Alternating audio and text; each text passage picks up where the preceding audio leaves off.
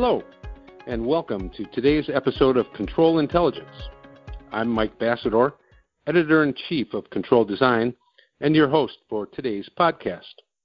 In this episode, I'm joined by Mike Chen, who is Senior Director of Solutions and Technology Development at Omron Automation. More than 10 years, he's passionate about technological innovation that only comes from engineers collaborating to find practical solutions to real world challenges. He holds a Bachelor of Science degree in Electrical and Computer Engineering from Cornell University. Welcome, Mike. Thanks, Stu. Thanks for having me. My pleasure. So, Mike, speaking of batch size one, what is batch size one production? Why is it important? And importantly, how can machine builders and integrators help manufacturers to achieve it? Well, really, I mean, batch size one is an ideal state. It's that ideal state that the industry is trending towards where the consumer can get a product tailored specifically to them at a price that they're willing to pay, of course, and at the mm-hmm. same time, it is produced by a manufacturer that can remain profitable while supplying such a tailored product to the masses. So it's that ideal state that uh, the industry is trending towards, and that trend is accelerating. Uh, I mean, I think that we all we all know as consumers that uh, we want choices. We want choices, and that one size uh, that one size mentality doesn't it no longer fits all of us. And the right. personalization of products is becoming the normal expectation. Right? I think that uh, consumers we want choices and we want it quickly. Uh, you think of the services out there that you see like Nike by You, where you can customize your own sneaker or even like personalized snack boxes um, from all these uh, work from home days. Absolutely. So, from a machine builder and system integrator perspective, uh, the way that we see it is that th- this trend towards batch size one means that their demand for more flexible machines and interconnected IT OT systems uh, that that is on the rise. This trend drives shorter pro- product life cycles and in order for the manufacturer to, again, stay profitable and stay competitive with their other machine, machine, uh, machine builders and system integrators, they need to leverage the newer technology as well as skilled workers to keep those designs fresh, uh, making sure that uh, production systems can still function cost effectively uh, when they produce multiple variations of, um, of different products and of the same quality that customers still expect. Absolutely. Pro- productivity is uh, certainly the bottom line, regardless of uh, how many units of a particular product are being produced. So, in that same vein, the, you know, the industrial Internet of Things can help to reduce machine downtime and increase productivity, but its potential is so much more than that. How can equipment leverage data for example, from the IIoT to respond to shifting consumer demands for that batch size one production? You know, I think that we get that question a lot in the industry, and I think that um, a lot of focus is around the technology itself. But just for a moment, I, would like to make sure that we and your audience really think about the question is about how people, how people can leverage ah. the data and the enabling technology around IIoT, right? Not just the technology yes. itself, but how are people using this technology to respond to the shifting markets and demands? Um, we have um, an internship program and a trainee program here at Omron, so people that are new to the industry coming in. And every year when we run this program, I talk to um, the incoming uh, new pe- new people coming into industrial automation and make sure that you know we all are on the same page that over the past half century or so, uh, automation technology has really always been about automating physical tasks, physical tasks that were done, you know, manually or mechanized uh, through machinery, and then and figuring out ways to automate it. But but really, mm-hmm. the IoT IIoT technology is an enabling technology for uh, for AI. And when when I think of AI, uh, I don't like calling it artificial, right? I think it's more it's more palatable and understandable when we think of it as algorithmic intelligence which you know hmm. the industry has also started uh, using that that acronym as well, right? Algorithmic mm-hmm. intelligence. And so IIoT enables the data for algorithmic intelligence systems to make uh, decisions. Not, so not, you're not automating physical tasks, but auto, you're automating decisions. And each business out there, they need to think about with their with their best people what decisions are they willing to automate and how those decisions drive uh, they could drive business decisions or production decisions or even machine operation decisions you know depending on what resolution some of that data comes in at and uh, what the relevance and what the confidence level is in that data so at mm-hmm. omron um, we encourage companies in the manufacturing space to to really consider how can they leverage uh, the algorithmically created insights gathered through IIoT data to solve societal challenges and improve human productivity as well as improve product quality or improve uh, a flexibility to shift in uh, in response to those demands towards batch size one, et cetera. Because really, veteran employees at the machine builders and end users they have unmatched knowledge. We, we, we know that they have unmatched knowledge through their experience designing, building, maintaining that the manufacturing equipment. But that experience takes a lot of time to learn, mm-hmm. to apply, and grow. And what we're imagining, and the industry is imagining with IIoT, is imagine that possibility if some of those decisions, even just a fraction of those, uh, were able to be automated or even semi-automated and enriched with other relevant data through IIoT technologies that increases either maybe accuracy or consistency, uh, predictability of those uh, of those decisions, and could allow those those human subject matter experts to continue uh, their discovery, their development, um, new knowledge, uh, new knowledge that they could gain, and solutions they could create.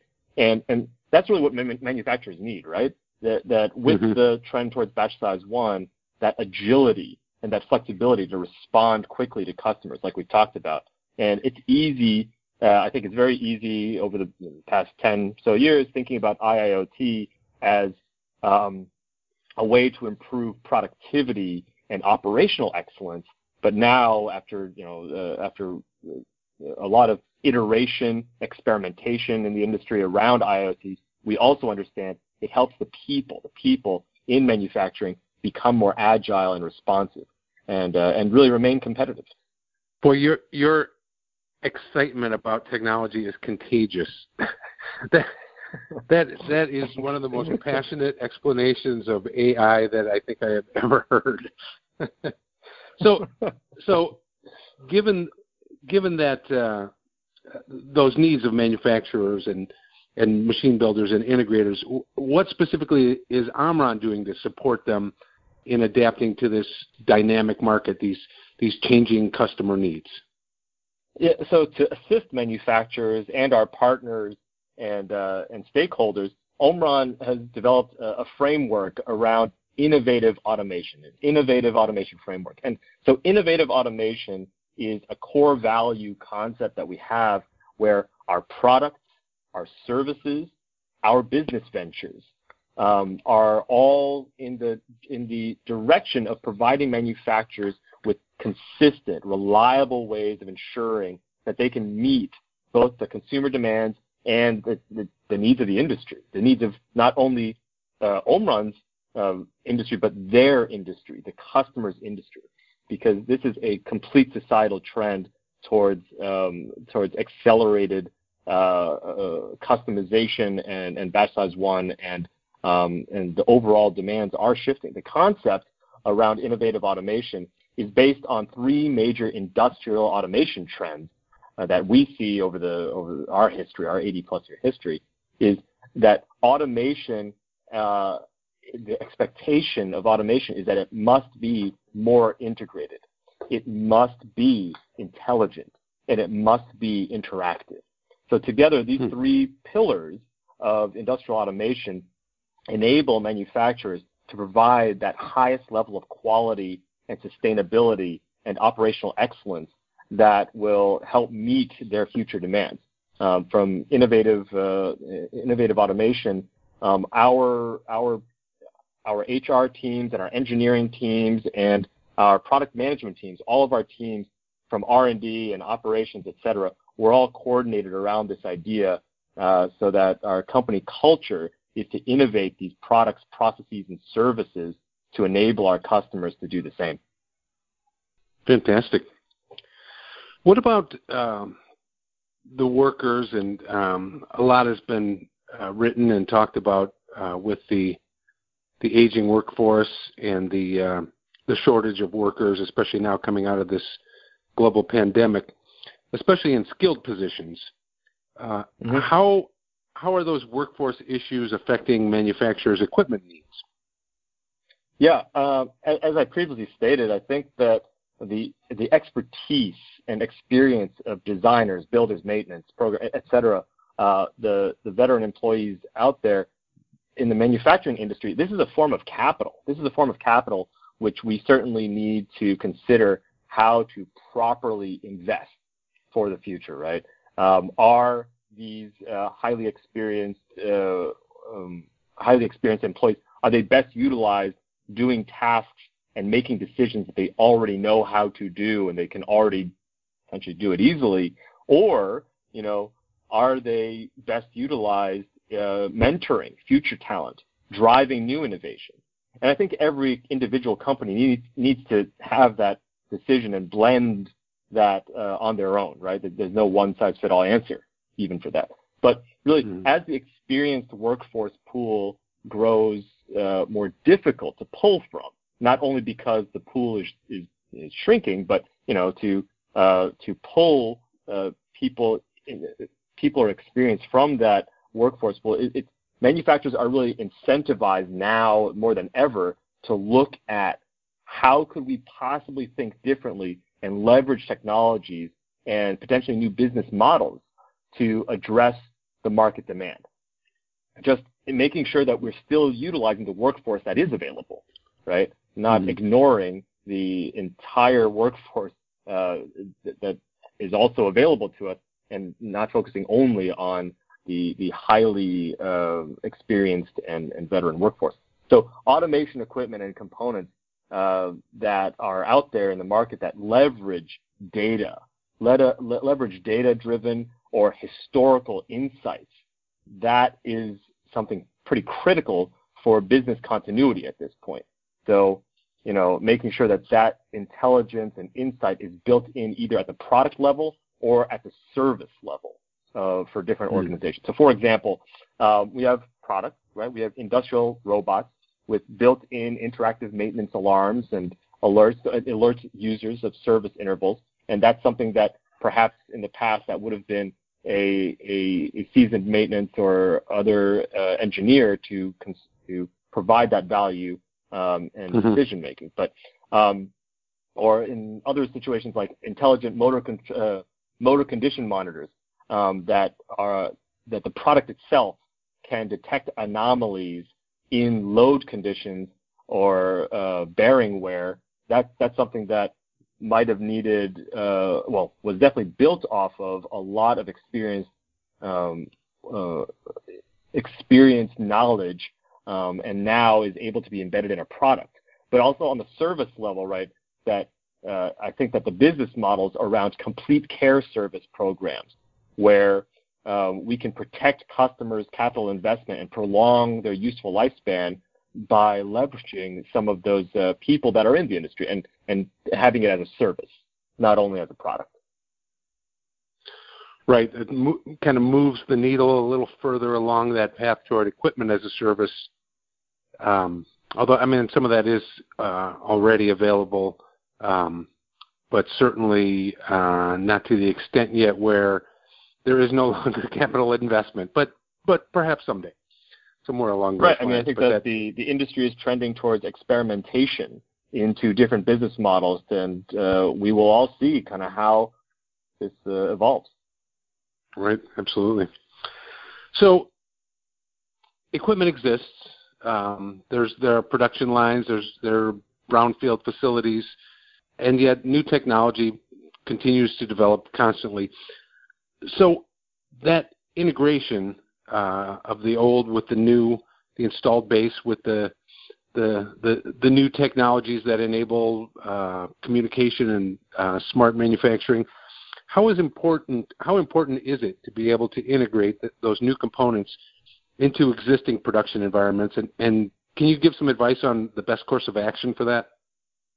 Yeah, I mean, it, it's extremely important. I think um, the the simple answer is it's extremely important because, like you said, the word brownfield, brownfield, that that's really the majority, the very very vast majority. It's very very rare uh, at this point that you come in with nothing uh, beforehand. Mm-hmm. Um, integration of manufacturing technology into brownfield uh, production environments is, is the norm because uh, most businesses uh, still, whether it's service or capital, invest in automation as a way to scale up. They already either have a manual or semi uh, mechanized production system or line. And I think we're going away from lines, but more uh, production systems and production environments where you don't have to uh, do a, a, single line of mass production, right? Uh, as, as, we go towards batch size one. But there, there's, there's almost always going to be a current process or current equipment or current facilities that need to remain running to keep the business going, even as automation upgrades are made. So it's critical to, um, I would say that it's critical for people to consider installing technologies which is safe for your workers in that situation and uh, services like a professional risk assessment, safety risk assessment, become quite critical in upgrading uh, specific brownfield uh, environments to uh, further automate uh, to higher automation operations. So there's many mm-hmm. there's many industrial standards or sorry industry standards uh, to consider uh, not only on safety, industrial safety, but and functional safety, but around um, things such as network communication protocols and um, and programming interfaces and languages, which really help brownfield customers scale their operation while uh, leveraging compliant products uh, and their current talent, current talent or new talent that have learned uh, standardized uh, protocols and languages in uh, trade school or, or professional or through experience. So many times, integrating the products over various protocols, architectures, and programming languages, it's a, typically it's a pretty big challenge for manufacturers. It has been very historically, for sure. Um, but and, and that coexistence of the various formats uh, in the production environment really increases the complexity, and it, it, can cut into the operational efficiency and performance. But you know, at, at Omron, you know, our products are designed with that integration in mind. Uh, we have Omron Sysmac automation platform. It is designed to be interoperable with the vast multitude of Omron components, not only with Omron components, but also uh, using built-in open network interfaces and communication protocols to integrate into uh, existing uh, pro- product uh, production environments. Perfect. I, I kind of wanted to go back to, to AI um, a little bit with you. I thought it was really interesting with the algorithmic intelligence that you talked about. I, I, I really wanted to ask about the, the advancements in machine learning that are enabling AI, but from your perspective, from that algorithmic intelligence perspective, how can that information be used and shared with, say, enterprise level reporting and scheduling systems? Sure. I mean, I think they're all linked uh, eventually. In the ideal state, they'd all be linked. So there's definitely been many um, many advancements in utilizing machine learning technologies around quality. So you verify using it to verify quality in both product quality as well as uh, the manufacturing process, the quality in the process. Excuse me. Um, and mm-hmm. if we think about it as algorithmic intelligence, that, that really helps us imagine where it can be applied to solve real world business problems. Uh, the, the question that manufacturers must ask is which decisions, which decisions could be automated, and if automated, could solve a business need. It always starts with a business need first, right? And mm-hmm. uh, many of those answers involve uh, some data-driven decision that leads to an insight um, that that requires further action. And that further action requires that's where it links in and ties in with enterprise level reporting as well as scheduling systems like work work scheduling systems. If you are able to more accurately or more uh, or more confidently see a data-driven decision through machine learning, then you should be able to also more confidently uh, schedule different human operations and human uh, activities around that, right? So depending mm-hmm. on where the algorithmic uh, decision is being made, and what I mean by that is that um, there's different levels of uh, deployment or implementation of machine learning. You can uh, deploy at the edge, edge meaning really at the machine level, or uh, locally in a facility at the, the fog. Quote, I'm, I'm making air quotes. Uh, you can't see me. Mm-hmm. Air quotes fog, right? And then or cloud level, uh, which I think is, is most uh, powerful and most popular, right? That will determine, where, depending on where you're applying that machine learning, that will determine um, the additional network communication and IT involvement required to securely connect that data source uh, with other systems, and, and that will really define the challenges on data connectivity and, and security. So our experience tells us that uh, production failure costs exponentially it it it um, it grows exponentially more as it travels. I would say travels further away from the machine. So if you can get some type of insight and, and corrective action at the machine level, that is going to be less expensive than as that blooms out to further systems downstream, right? So as technology, as, as a technology provider, and at the, we're at the machine and robotics level, for mostly from Omron. So our products have access to direct access or even generate the most relevant data in real time. Our products are right there. And so helping manufacturers identify anomalies as early and upstream in the production process as possible, that reduces that risk and waste further downstream. And at mm-hmm. Omron, as, as, part of our continuous um, commitment to intelligent automation, the, one of the other factors of in, innovative automation, intelligent automation, uh, we believe it's the combination. It's a combination of local edge-based machine learning with accurate and secure OT data and IT layer insights uh, that can provide the most unrealized value. So far, maybe un- underutilized value to, to manufacturing customers. So equipment life is, is extended and that risk of defects is, is reduced wherever possible. So then this final point on that, if you, if you allow me, right? So uh, mm-hmm. both the operational excellence as well as uh, and, you know looking at uh, both operational excellence and data compliance, you know you're going to have data moving, data and information moving between OT systems and IT systems. It's going to have to be there, and it's going to have to move to BI visualization, business intelligence, intelligence visualization.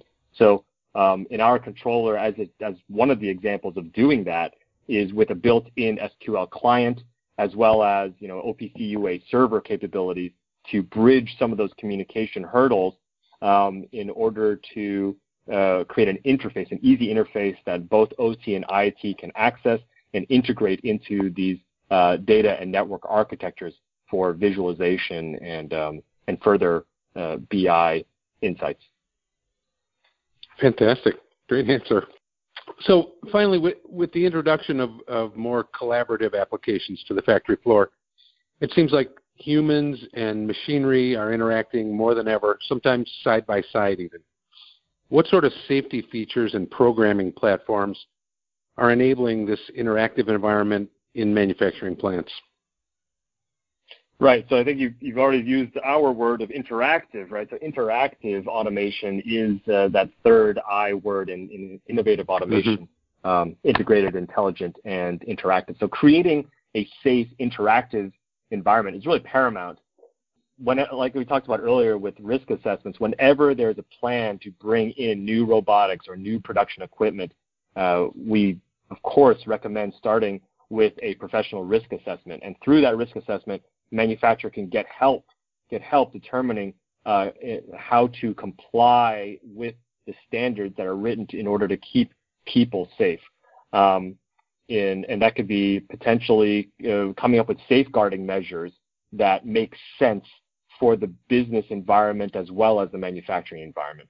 The safeguarding measures could include uh, technologies as simple as like a door interlock and safety relay, mm-hmm. but can also include um, implementations of uh, safety laser scanners or um, or collaborative robots or uh, or safety rated autonomous mobile robots, which is uh, AMRs in, in the mm-hmm. acronym world, right? Uh, so additionally, uh, industrial robots that are designed specifically to operate in collaborative environments, what we find with customers that uh, we've, we've worked with for years is it makes a huge difference in the worker acceptance, right? When they hmm.